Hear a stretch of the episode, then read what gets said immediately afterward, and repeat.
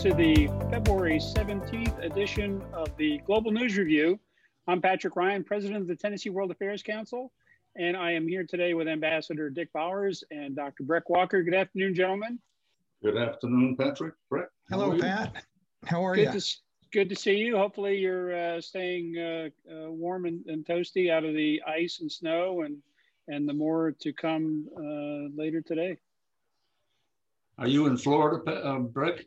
I am. I'm in Florida, and the temperature is in the uh, mid 30s, and it feels like a heat wave compared to what you all are going through.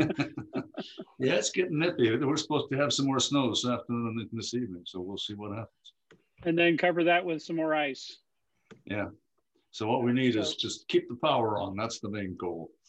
So uh, in in four months, when people are watching the uh, archive version of this uh, global news review, they'll uh, they'll think back to uh, February and, and our Nashville uh, storm, but I guess it's uh, nothing in comparison to what's going on in Texas.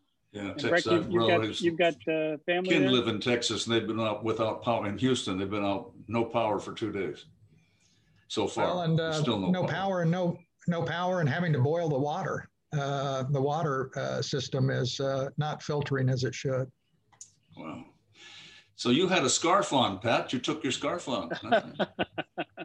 well, maybe we'll maybe we'll get to, get to that later on. But uh, let's uh, let's jump into a couple things. Let me mention uh, to uh, our friends that uh, we've adjusted our registration process. So uh, no longer will you have to go through Eventbrite. that seemed to present some obstacles. So now it's a direct link to Zoom. I'll just mention that we did have um, our registration system through Eventbrite to give you the option of becoming a member of the World Affairs Council or making a donation when you signed up for our programs. But since Eventbrite uh, presented some obstacles, you go direct to Zoom. But please keep in mind that we would like you to become a member of the World Affairs Council. And uh, if you're able to, to, uh, to make a, a, gift to the council, uh, you can go to our website, tnwac.org slash donate. And, uh, it, you know, $5 a month um, to enjoy the programming we bring and what we do for the community, uh, education outreach, and so forth. And let me thank uh, Sally Smallwood, who registered today uh, as a member. And I think uh, Sally is with us in the audience today. So thank you, Sally, for becoming a, a member of the World Affairs Council. I'd like to uh, bring up a couple of calendar items. Uh, we've just added our spring international career panel for March 23rd. And this will be on the theme of uh, Women in International Law. Uh, Professor Susan Haynes, a member of our board, is putting together a, terrific panel of uh, international legal professionals from around the world. So the start time of this program uh, will be 1.30 p.m. Central Time to allow for participants on the panel who hail from such places as uh, London, Paris, Beirut, Cambodia, and uh, some other uh, lawyers who will be checking in. So you have an opportunity if you are interested in uh, women's uh, role in, in the legal profession, uh, women who are accomplished, uh, serving in positions in the judiciary in different countries and as attorneys. you, want, you don't want to miss that. So that's Women in International Law, our international career panel. We are dovetailing that with a panel on diplomacy uh, we'll be talking with uh, diplomat in residence Alan DuBose, who will talk about the U.S. Foreign Service and, and uh, jobs at the U.S. State Department. And that will be uh, two days later, March 25th, at our regular time for career panels at 5:30 uh, p.m. So just keep up with our newsletter and calendar, and you'll see those things on there. And don't forget, next week on February 25th, uh, we'll be hosting a conversation with Kelsey Davenport, who is the Director of Nonproliferation at the Arms Control Administration. And we'll be talking about the Iran nuclear deal and the, uh, the timeline for getting something done on returning to the Joint Comprehensive Plan of Action, or as Ambassador Bowers is fond of saying, the JCPOA. And uh, the uh, there's there's a clock running on that. So uh, Kelsey Davenport will be here to uh, talk about that. So that's February 25th. look for that on our calendar as well. Okay, Dick, uh, over to you, and we'll we'll let you talk about the the topics today.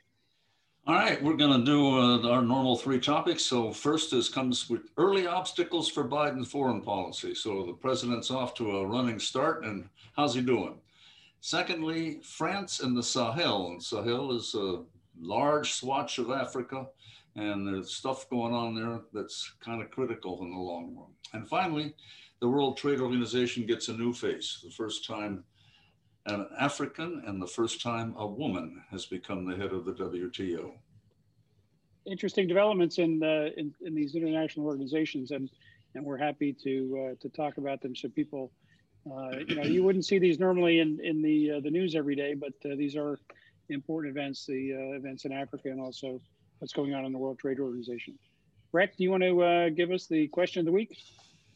I will, Pat. Uh, the question of the week, uh, we'll give the answer at the end of the program, but the question of the week is the leader of this country, head of the nationalist Bharatiya Janata Party, which henceforth I'll just call the BJP, this leader has pushed to change school curricula to downplay the country's secular roots, which reflect the country's founders' goal to promote peace between the majority Hindus and the sizable Muslim minority and other religious communities? Is the answer A, Pakistan, B, India, C, Bangladesh, or D, Uzbekistan? And again, the answer at the end of the program. Pat, thanks. All right, great. Well, let's uh, let's jump right into our uh, first topic, and uh, we're going to talk about the uh, the Biden administration. We talked about foreign policy uh, in general in the Biden administration in the past couple of uh, um, our uh, global news reviews. But uh, today we're going to talk uh, specifically about some of the uh, the obstacles uh, to what's going on in foreign policy in the administration. And Breck, I, I, think you've got the lead on this, so over to you. Thanks, Pat. Well, Pat and Dick, the three of us, I think, on this program uh, through the past several months have been uh, consistently critical of the Trump administration foreign policy, with a few exceptions here and there. And, you know, we all three have welcomed Biden's election with big smiles and open arms because we see it as the return of professionals to the State Department, the Defense Department, and the intelligence agencies. So it's probably a good time to discuss just how difficult it is going to be for the Biden team to achieve success on any meaningful scale. And there are two articles that have just come out that touch on that topic that uh, I think we all thought would be good to uh, highlight. One is an article from this past Tuesday in the Wall Street Journal by uh, Walter Russell Mead. Uh, Walter Russell Mead is a well known foreign policy academic that used to teach at uh, Yale, currently is teaching at Bard College, has published a lot of books. Uh, and he wrote an article, a column titled uh, Biden's Rough Start with the World. And Dr. Mead suggests that the Biden administration is, may find itself unable to make much progress on its key objectives. Many of those objectives, of course, are the polar opposite of where the Trump administration was trying to take us. So let's take just one of, of Mead's examples, which is Biden's hope to improve relations with Europe. Now, clearly, and we've talked about this, the Biden administration will strike a much more collaborative tone than the Trump administration did. Uh, the Biden administration will emphasize the importance of resetting relations uh, with the EU, making it clear that the U.S. is 100% committed to NATO, and urging a joint pro- approach with Europe on a whole host of is- issues, not the least of which would be climate change. But Mead points out that even before Trump, Europe had been tiring of America's hectoring moralism and big brother, big brother attitude of knowing more than anyone else. Very recently, French President Emmanuel Macron criticized the quote wokeness of American cultural life and said that importing those attitudes into France would be a threat to the French way of life. And Pierre Trudeau of Canada has said similar things recently. Now, the Europeans, way back since the day of Ostpolitik under uh, Brandt, uh, have adopted very pragmatic, consistently adopted very pragmatic positions in prioritizing economic relations with Russia and China, and will undoubtedly oppose any substantive Biden administration efforts to use uh, pervasive economic sanctions to punish human rights abuses in China or Russia. Uh, and then um, also, very recently, in the last week, uh, the U.S. Trade Representative's Office announced that Trump's tariffs on European food products, such as wine and cheese, will be around for a while. And Biden has recently spoke about embarking on a Buy America program to, to promote jobs in the United States, all of which is going to leave Europeans wary of U.S. trade policy going forward. So Mead says this group hug that Biden hopes for uh, with Europe uh, may be a ways off. And similar trends can probably be expected uh, in Asia, where, for example, India and Japan do not seem to be following the American lead to isolate and sanction the military government in Myanmar, where because they have important economic uh, interest uh, at risk. So Mead's conclusion is this, and I'll, I'll quote this part from Mead. The Biden administration has an ambitious agenda, and many allies prefer a quiescent U.S. to an activist one. Now, his metaphor, I love this metaphor. Uh, his metaphor, Mead's metaphor, is a restaurant menu at the Uncle Sam's World Order Cafe. Mead writes, quote, some of this cafe, some of its customers would order a double helping of security protection with a side of development assistance, but hold the human rights. Some would want no security at all, merely the house salad of mixed green policies with a nice with a nice light dressing of human rights on the side. Close quote. So Mead may be suggesting that to be successful, the Biden administration must make multilateralism more than a slogan. They can't be uh, a leader in every instance. They have to listen to our allies, which of course reminds me of the quote widely attributed to Martin Luther King for one, but slightly modified by me here. There go my allies. I must follow them, for I am their leader. The second article is by Jessica Mathews uh, in the magazine Foreign Affairs. Her article is entitled Present at the Recreation. I love that title. So she argues that Joe Biden's message has been Trump's approach to foreign policy is absolutely an aberration. And under my Joe Biden's leadership, we will, we will be back to the head of the table. Uh, but Jessica Mathews argues that uh, returning to the pre Trump status quo, though, is not in all likelihood going to be possible. And she says that because when folks outside the US look at what American leadership has looked like over the last 20 years, well, it, it's not good. You can start with the 2003 invasion of Iraq and the destabilization of the Middle East that follows. You can talk about the 2008 financial crisis that began in the United States and spread throughout the world. You can talk about our failures to end the war in Afghanistan and to build a uh, uh, diverse, more democratic uh, government in Afghanistan. You can talk about our incoherent policy in Syria. And you can talk about our inability to forestall or counter counter Russian and Chinese aggression. You can talk about our poor handling of the COVID pandemic. You can talk about a political system that is not working and is subject to breathtaking shifts in policy. Which, uh, so the allies would say, what's to trust here? Why should we follow, much less listen? Where is the track record that's impressive uh, that the United States has laid out for us in a historical, in a recent historical sense? So, what Biden regularly calls the power of our example is nothing like what it used to be, or so says Jessica Mathews. Her message is it's a long way back for America and American diplomacy to regain, uh, for American diplomacy to regain a favored and trusted role in the wider world, even among our allies. And while the Trump administration was a setback in many respects, she would argue the obstacles we have created for ourselves and that the Biden, Biden administration must face go back well before Trump. So her main points are three uh, through the rest of the article, and I'll be very quick on this. Now, first, she says Biden will make two overarching changes to the foreign policy of Trump, and we've talked about this. He, he will try to rebuild close relationships with allies and friends, and he'll re engage in the process of multilateral problem solving. But it'll be interesting to see what the Biden administration means by uh, multilateral. Second, uh, Jessica Mathews says the biggest near term risk uh, from a foreign policy perspective she sees is the unraveling of the one China policy, which is purposefully is a policy that's been there since uh, the days of Nixon and which is purposefully a policy of ambiguity based on the polite fiction that China and Taiwan are one country that at some point will reunite peacefully. Uh, and Jessica Mathews argues that it's not inconceivable that war between the United States and China is a possibility given recent trends.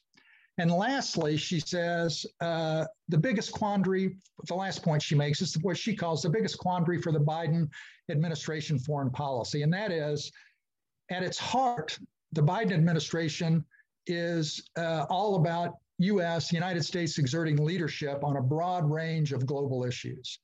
Uh, it will be an administration that is very much reform minded on a global scale, more idealistic, more pro democracy, more pro human rights, and quick to criticize and sanction authoritarian tendencies in other governments.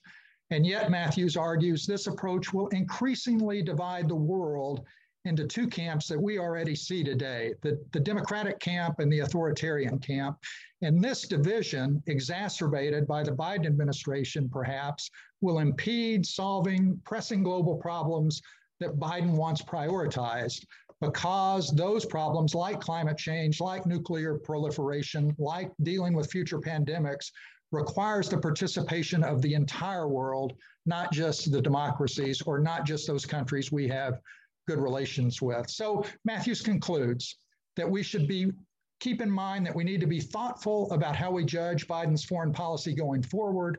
If the US under his watch, quote, can develop a strategically sound relationship with China, reassert itself in relations with Russia, pursue economic policies that see international ec- economic growth as a win win and not a zero sum game, and recapture the confidence of allies and friends it will have done more than enough to be proud of, close quote, even if some of his broader objectives are more slow going. So, Pat, those uh, two interesting articles in the past week. Greg, that's uh, terrific. Thanks for bringing us uh, those insights. It's certainly uh, worth considering as uh, we we uh, analyze what's unfolding in, in the Biden administration foreign policy. Uh, I'm interested, though, in, in hearing more about what Mr. Macron uh, has to say about wokeness. Uh, it, it, would seem to me that uh, he would appreciate the United States coming around to uh, support of the Paris Accord on climate, et, et cetera, et cetera. So um, I guess I'll have to dig into that. The, Pat, I think the wokeness he's referring to is the uh, uh, by US standards, I think it's fair to say the relatively hard line he's taking uh, with uh, uh, uh the Islamic presence in France and what it's doing, uh, what he would say it's doing to French culture. Right. Well, Not today we saw. Yeah, today we saw in the news that the French um, legislature, the lower body, just passed a very aggressive uh, law on uh, promoting secular society and uh, prohibiting uh, extremist groups. And people believe that that's aimed uh, specifically at uh, the Muslim community in uh, in France, because uh, we can we can all recall the various attacks and things that they've they've suffered there. Right. And Macron is up for re-election next year against probably Marine Le Pen, the the, the hard right candidate. So he's probably trying to shore up his uh, uh, more stringent uh, credentials uh, against against that, but also uh, the concern about what's been happening there. Um, Dick, uh, what's what's your take on what what Biden and company have in front of them in terms of you know we in the run up to the election, everybody said, well, if Biden is back in, it's going to be transatlantic hugs and kisses. Uh, but now we see Germany and, and others uh, making trade deals with China and openly uh, talking about the United States leadership in, in that area and others uh, being, as, as Brecka's position today, uh, you know, not necessarily something that they're ready for the hectoring moralism to, to prevail.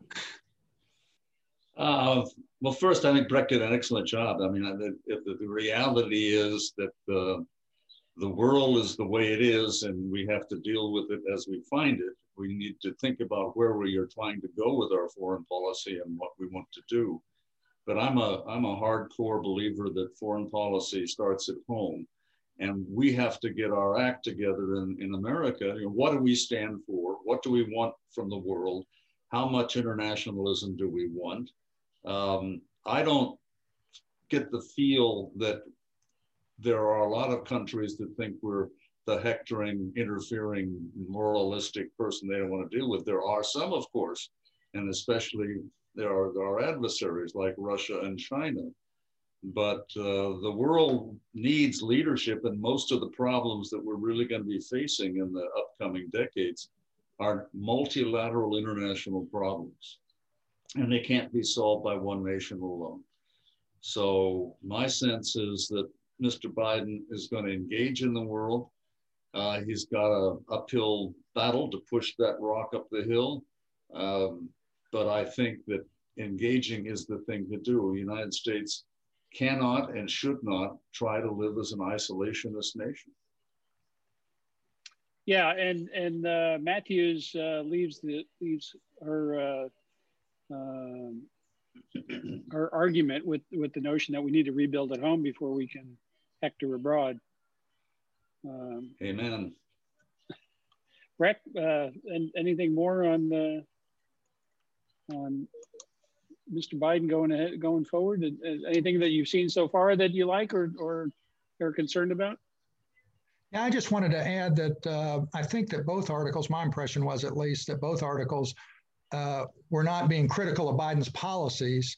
They were being, uh, in their minds, realistic about uh, how difficult it's going to be for those policies to achieve a great deal of success uh, in certainly in his first term because there are obstacles that Trump created, but there are also obstacles uh, that United States foreign policies through past administrations, you know, all the way back to uh, the Clinton administration, probably uh, that uh, uh, you know that has tarnished America's reputation in the wider world for leadership qualities.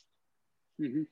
Yeah, but sure. it, it really the whole thing about the foreign policy and the relationships it's relationships. One of the things that Biden has going for him, he has been in the game uh, of foreign affairs for decades, and he knows a lot of these people, and they know him. So the idea that you know he'd pick up the phone and talk to Xi Jinping for two hours, uh, that's basically unprecedented in my experience, where one leader talks to another for two hours, unless they're sitting across a table like Ronald Reagan and Gorbachev or something of that sort.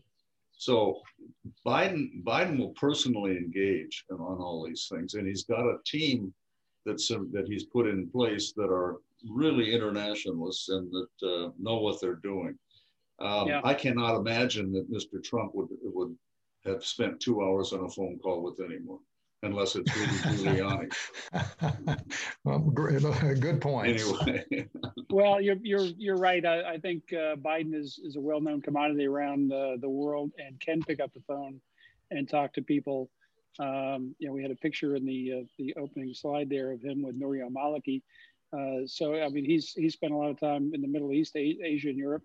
And at least when he was with uh, uh, al-Maliki in, in Baghdad, he didn't get a shoe thrown at him. So he's you know, uh, he's, he's got that going for him. Um, let me mention, uh, you know, uh, talking about uh, Jessica Mathews, we had the, the, great pleasure of having a conversation with uh, Dr. Mathews last fall, October 15th, as you can see in the slide there, as part of our election 2020 coverage. And with Dr. Mathews was General John Allen. he's the head of Brookings, and she is was the longtime president of the Carnegie Endowment for International Peace. And they talked to us with um, uh, our uh, very own Dr. Tom Schwartz from Vanderbilt about America's place in the world.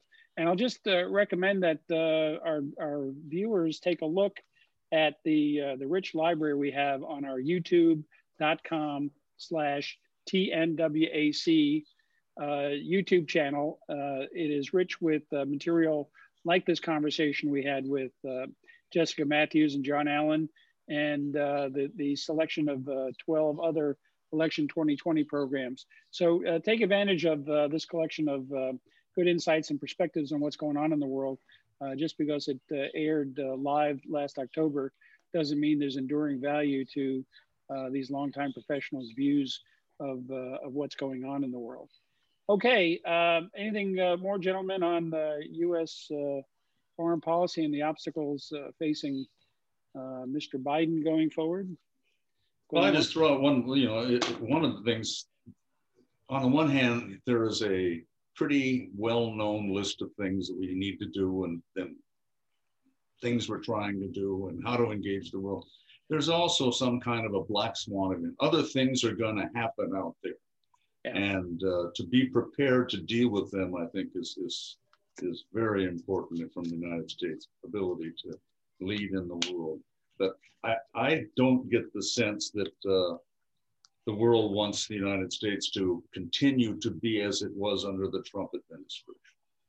No, I think uh, I think the common position is that uh, going forward, the foreign policy um, will have some of the characteristics of, of the good old days, but uh, it's going to have to be forward-looking and, and taking yeah. on uh, a, a, new. The world as it is today, not not as it was 20 years ago or 50. And we have to we have to be mindful that uh, Joe Biden has said that his top uh, priorities are uh, the pandemic, the economy, uh, looking at the uh, problems of uh, polarization in the country, and peace and justice, and and looking at how how people are treated around the country. So on that list, foreign policy is in fifth place. Although that's not as if the foreign policy team, the national security team, isn't working hard to to put a marker out there in places like uh, Iran with the uh, the nuclear policy. Um, you know, we, we, we, talked about the clock ticking uh, on that. Uh, you know, just today it was announced that uh, uh, President Biden will conduct policy with Saudi Arabia with the king, the, the crown prince um, Mohammed bin Salman. Is, is not the head of government, not the head of state and uh, President Biden will conduct uh, foreign policy and communications with his counterpart, who's the king, not the deputy, uh, not the uh, the crown prince. So, um, you know, he's he's looking at a new policy regarding Saudi Arabia, but he's also looking at breaking the uh, you know, some of the norms that were established under the last administration.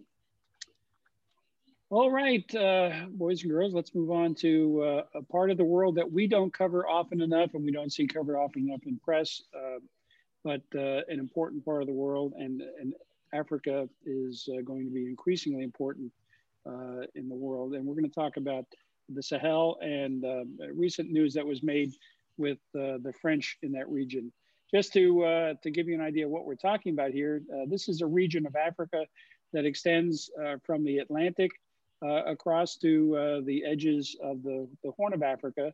And uh, it, to get your mind around how big this area is we're talking about, it basically could lay over the distance from the uh, coast of Lisbon on the Atlantic Ocean to Moscow across uh, Europe. So this is a, a very large uh, piece of territory that, that we're talking about that has been troubled by Islamic insurgency and uh, there has been a reaction by the international community uh, to help uh, boost uh, the security and stability of these states in that region, uh, in particular Mali. Uh, but we're also talking about countries like Mauritania, Burkina Faso, Niger, parts of Nigeria, and including Chad. Um, so the the news recently was Mr. Macron convening a, a, meeting with the the G5 uh, Sahel Joint uh, uh, Group and um, his conversations with them regarding the the French position in the in the Sahel. And the G5 Sahel Joint Force is a sub-regional organization established in 2014 as an intergovernmental partnership between Burkina Faso, Chad, Mali, Mauritania, and Niger. And the French have been uh, working with them uh, for quite some time. And, and what they're trying to do is one, to combat terrorism, drug, traf- drug trafficking, and, uh, and human trafficking. Uh, also, to contribute to uh, the restoration of the state authority, which has been diminished, and the, the return of uh, displaced persons and refugees as a result of the uh, political violence going on there, particularly from the Islamic extremists, militants in the area. They're also trying to facilitate humanitarian operations and delivery of aid. And um, uh, Dick, I think you were talking about Germany's role in the area, and Germany in particular is interested in boosting its uh, humanitarian support and uh, contributing aid. Uh, but there are other countries that are providing uh, military forces, and you can see some of these units spread out across the Sahel. the G5 Sahel Joint Force is also trying to contribute to the implementation of development strategies that that those countries are facilitating. Here's a, just a, a quick laydown of uh, the, the kinds of operations. And these are our various multinational uh, and sub-regional uh, efforts. The United Nations uh, created a force um, called uh, MINUSMA, uh, dealing specifically with Mali. And that stands for the United Nations Multidimensional Integrated Stabilization Mission in Mali. And fortunately, there's no pop quiz at the end because that would be a tough one to, to come back up with. So just we'll just go with MINUSMA. Uh, it was established by the UN Security Council in uh, 2013, and its mandate is to uh, uh provide security in support of uh, the political uh, stabilization of Mali in response to a push by Islamic extremists that were seizing territory in the north of the country. Uh, there are 57 countries that contribute with military personnel, including uh, countries in the region like Burkina Faso, Chad, and others, uh, Bangladesh, Senegal, uh, Egypt, Niger, Guinea, Germany, and China. So that's, uh, that's just one of them. And you can see also there the, the Sahel force. And then Operation Barkhane, the French deployment, currently up to 5,000 troops and that was the gist of the conversation that uh, uh, President Macron had with the G5 countries. And uh, Barkhane is uh, the French uh, deployment of uh, 5,000 troops. it started in August 2014. Um, actually, it, it extended back before that to a, another operation called Serval. But in 2014, it was transformed into its current composition of about 5,000 uh, uh, soldiers with a budget of about $800 million a year. And the French have lost uh, over 50 uh, of its troops in battles uh, in the region. So the, Fran- the French definitely have uh, blood and treasure um, invested in the area. In January of this year, there was a conversation. Um, President Emmanuel Macron was talking about withdrawing uh, the French troops to make an adjustment in the, the, military operations in the Sahel. And it was uh, probably based on the, the fact that the French are looking at the, uh, the investment um, of what uh, is now up to over a billion dollars um, in 2020. And the French uh, Ministry of Defense has signaled that it was ready to withdraw troops. But the conversation that Macron uh, just had with the G5 uh, countries in the Sahel. Uh, he's uh, backed off of that and has not ruled out um, withdrawals in the future, but said that there would be no immediate reduction. So this is where where we are in in Africa with the the French commitment to the Sahel. You can see the commitment by the local nations in the area to the security of the region. Again, this, this all stems back from the uh, Islamists who have moved in to that uh, part of Africa and have been uh, disruptive to the, uh, the politics, stability. Uh, they've uh, kidnapped large numbers of, of residents, have forced people to flee and become refugees. And you know, as as we know, Dick and Breck, this this part of the world is uh, challenged even on a good day to be able to provide uh, for its uh, citizens. So the Islamic insurgency in, in some of these regions has really made it difficult for the uh, the governments to uh, to provide security and assist the, their citizens in in moving forward. You know, Pat, the, the, the, reason the French, of course, are so heavily involved is this, this is all taking place in what were mostly French colonies before they became independent countries. And, right. and the, you're absolutely right that it's a huge, huge area. Um, I had the pleasure of uh, being able to fly into Timbuktu, which is uh, really, really out there.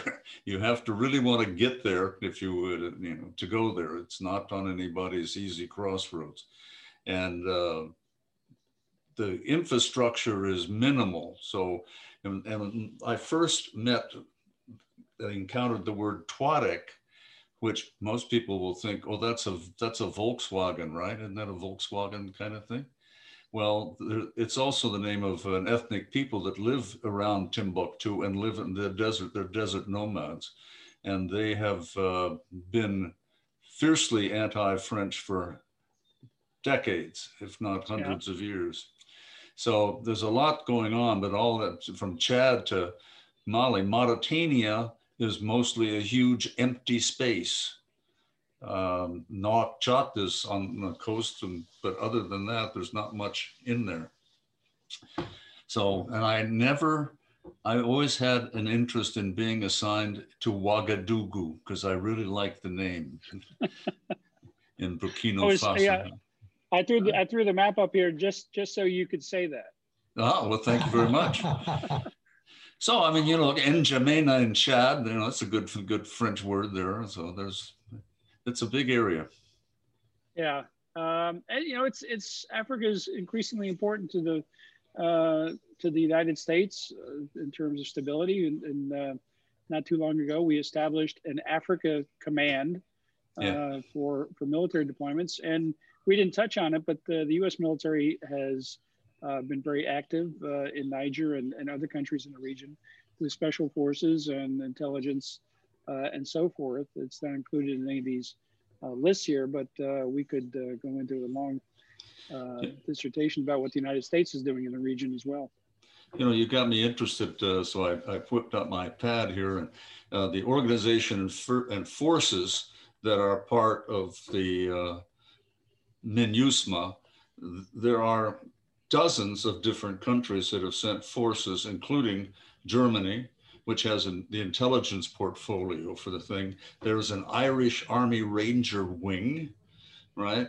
Netherlands has been there. Portugal has some people. Romania has four helicopters that are available. Things. Sri Lanka has 250 personnel. Right. So this is a United Nation effort, and of course, the United States has some troops there as well, but we don't talk sure. about that much. Well, you know, we had uh, there, was, there, was, a big incident about a couple of American soldiers who were killed in Niger uh, a few years back in the yeah. early days of the uh, Trump administration. Uh, but uh, the the presence continues, and it's it's a increasingly important area, especially in terms of the footprint of Al Qaeda and uh, and these Islamist terrorist groups that are affiliated with Al Qaeda. All right. Um, so that's uh, the Sahel, uh, interesting place, uh, interesting things going on. Now we're going to turn to the World Trade Organization and just um, a little brief conversation about uh, the, the new uh, head of the WTO, uh, Dr. Ngozi Okonjo Iweala, and she was just named on Monday and will take, take charge of the World Trade Organization um, come March 1st. And uh, this, this, is an interesting development. Um, uh, Dick, you know, you're, you're familiar with uh, these transnational organizations, and uh, Dr. Okonjo Iweala is the first woman to head the WTO and the first uh, national to come from Africa uh, to head the WTO. So this is um, a significant event. she was previously a Nigerian economist and former finance minister. She's held a, a number of posts. She was uh, briefly the uh, foreign uh, minister, and she spent uh, 25 years in the World Bank, rising to the, the number two position as managing director of the World Bank. So um, she takes charge of the WTO, which is, is an increasingly important organization as the United States and others try to sort out a lot of these trade and tariff issues. And we'll talk about the WTO uh, in just a minute. But uh, uh Dr. Okonjo Iweala uh, is uh, taking the, the helm of, of, the WTO at a difficult time.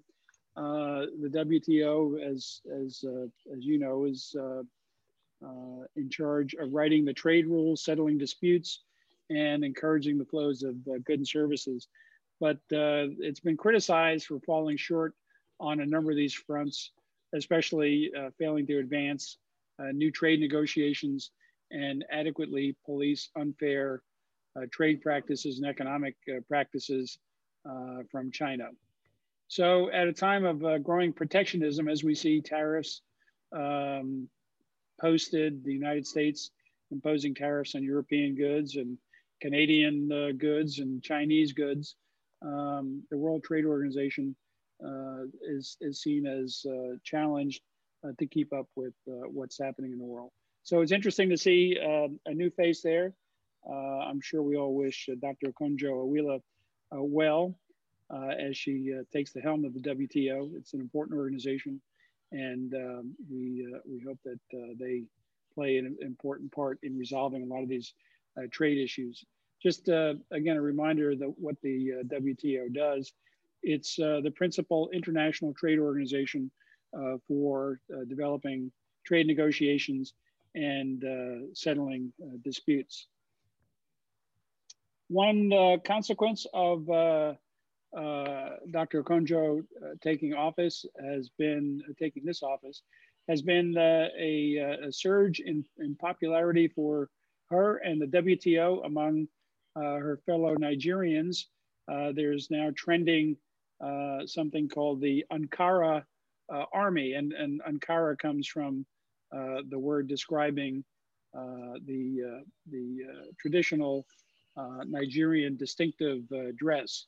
So uh, there is on Twitter a large number of Ankara Army uh, contestants for who can be the best uh, posed in the full outfit of uh, head tie and the, the African uh, mm-hmm. wax cloth known as Ankara, uh, a single strand necklace and, and clear clear glasses. So that's that's something you can look for on your your Twitter feed, Breck, um, as as you go through your your daily tweets Wait, uh, can I, can I, will look for that. I definitely will can, look for that. You can join the uh, the Ankara army.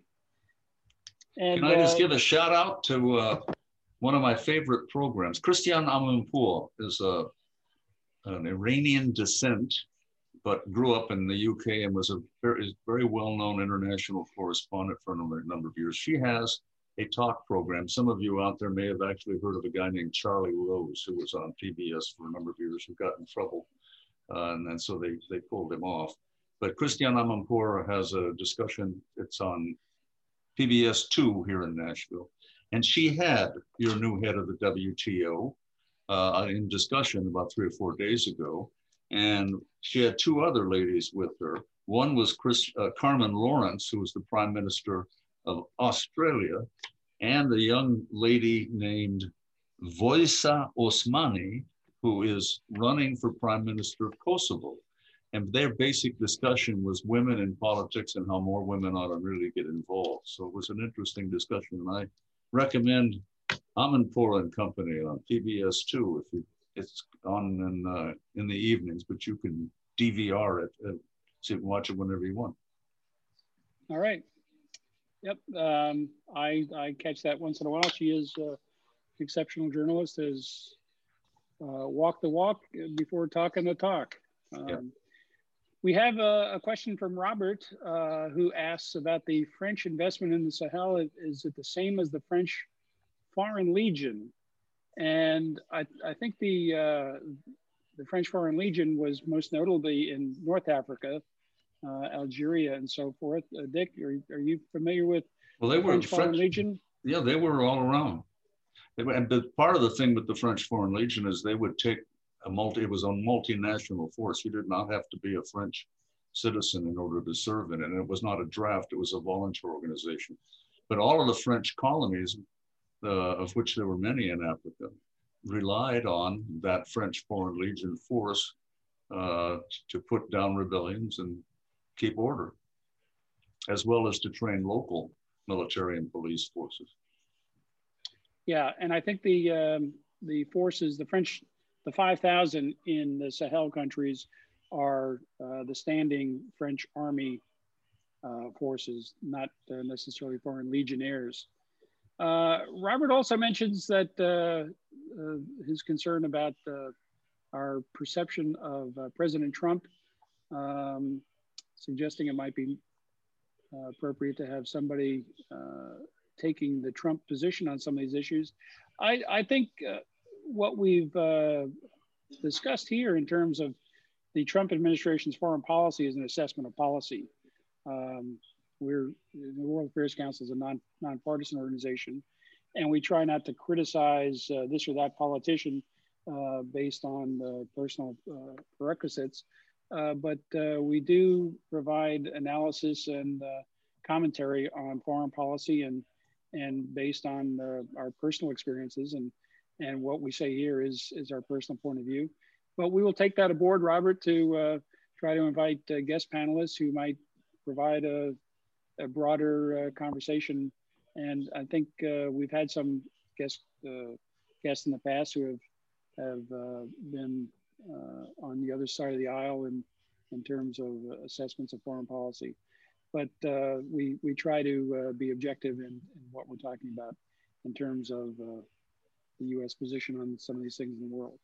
Uh, Steve Musick asks, what are the U.S. domestic policy imperative policies uh, that could boost relations with the EU. Breck, I think this goes back to your conversation about obstacles for Biden's foreign policy and uh, this transatlantic relationship that everybody thought was going to be sweet, sweet uh, uh, kisses, and and now we're, we're looking at kind of a rocky road.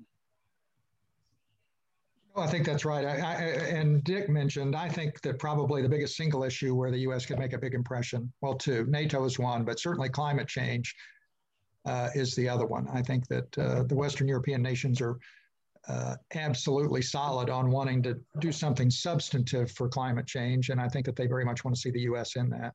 The other thing I think is that uh, uh, I think the Europeans would, right now, I, I think the West Europeans look at the Biden administration without a lot of confidence that there's going to be uh, uh, consistency in United States foreign policies from one administration to the next. And uh, the shifts in policies, regardless of what you think about those policies, uh, the last uh, eight, the last five years have been breathtaking. Or I guess the last actually from Obama to Trump, and then from Trump to uh, uh, to Biden, they've been breathtaking. And I, you know, I probably most foreign policy experts, apart from the policies themselves, think that rapid shifts from one direction to another are not uh, don't serve don't serve the United States well because we become we become perceived as unreliable uh, when we're signing treaties or entering into agreements or whatever we might be doing. And uh, anyway. I don't know what to do about that, but I think it's a worrisome aspect uh, when the when the when Europe is looking at us. Well, that's especially obvious when you look at the Iran nuclear deal. The Iranians uh, say, "Hey, you know, why should we be so quick to jump uh, jump back into compliance?" And they they uh, stayed in compliance for quite some time after the United States, uh, the Trump administration with, withdrew from the JCPOA. And and one of the arguments is, you know, in, in four years you might have another administration that does something totally different and, and uh, cancels the agreement again. So, uh, you know, the reliability is. Um, is an issue in the, you know, that's part of our uh, our democracy is that uh, you, you, win the election, you you write the rules, uh, but it's it is it does make it different difficult in foreign policy. Dick, any any recollections from from your uh, career as a foreign service officer about uh, transitions and administrations that made foreign policy continuity uh, difficult? Well, for most of my career, I mean, the, the, the, cardinal rule that you know domestic bickering in politics stops at the water's edge was was the rule. Um, there was a big shift uh, with the Vietnam War when how it came to an end.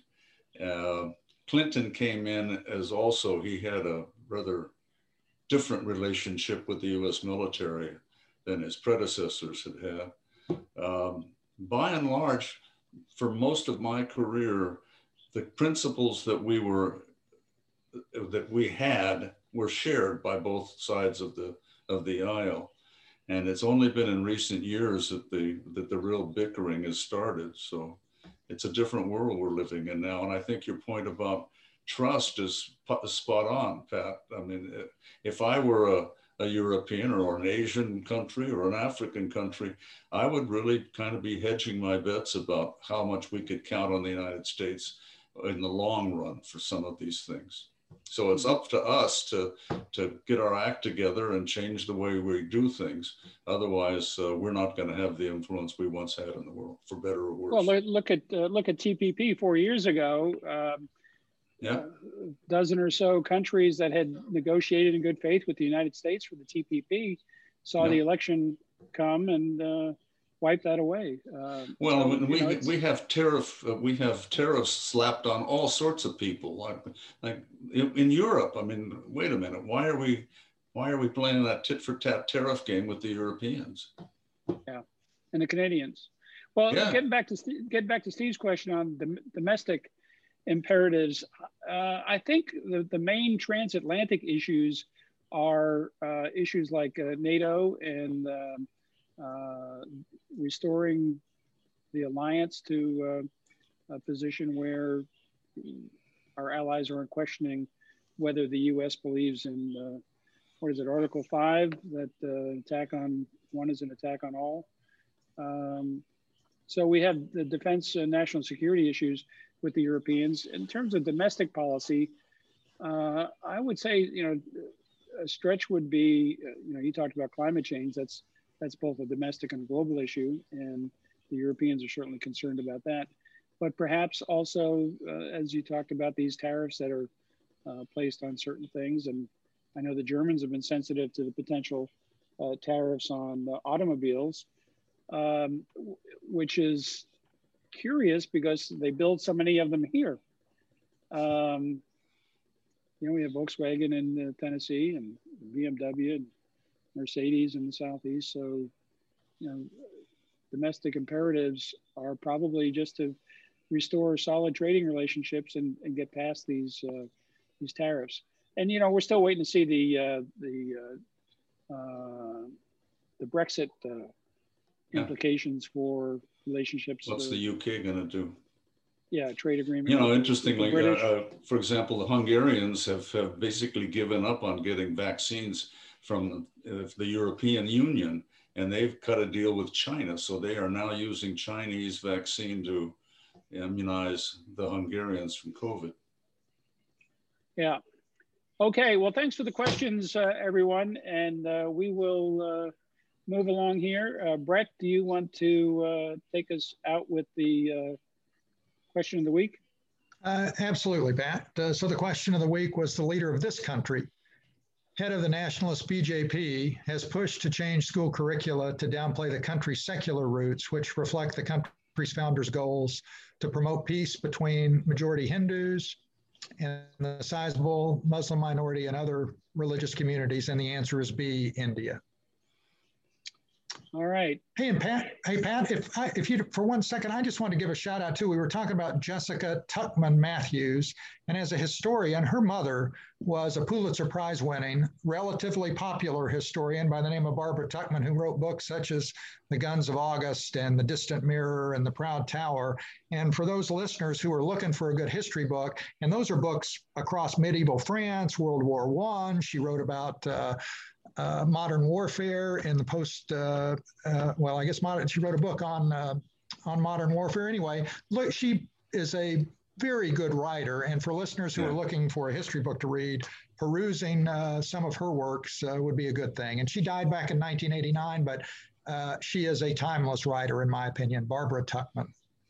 For sure, and and I think the Guns of August is is the yeah, book. it's classic. Um, and it, it has given rise to that metaphor, the guns of August, that people use that now to talk about any incipient uh, conflict that's about to emerge. Here we are at a guns of August moment. Uh, you're exactly right. But Dr. Jessica Mathews, uh, I would um, I would highly recommend people take a listen to her and uh, General Allen. And the other in the series uh, that focused on America's place in the world was with Ambassador Thomas Pickering and uh, Ambassador John Kornblum. Uh, they too uh, had a one-hour session with us and talked about America's place in the world. And both of those are really worth uh, a listen. You can catch those either on the youtube.com slash tnwack uh, channel or anywhere you get podcasts. And that's under the Global Tennessee Podcast brand, or you can find it exactly on soundcloud.com slash tnwack. Um, last thing, uh, just a reminder, please uh, become a member of the World Affairs Council so we can pay the soundcloud.com uh, bill every month um, and, and continue to provide archives uh, for all these wonderful programs and uh, to, to pay the light bill over there at Ambassador Bauer's place so he's not, not in the cold and dark. Otherwise, everybody stay warm. Uh, thanks for watching the, the program today. We will be back next week at uh, 1 p.m. on Wednesday. Take a look at our calendar. We'll be updating that today with some of these great programs we have coming. And we do have waiting in the wings a special guest that uh, we'll be announcing uh, shortly for a, uh, an episode of Global Nashville with Karl Dean. That's it for today, gentlemen. Thank you once again. And thank you, Pat. Thank you, Pat. great week. Stay warm. Good, good to see you.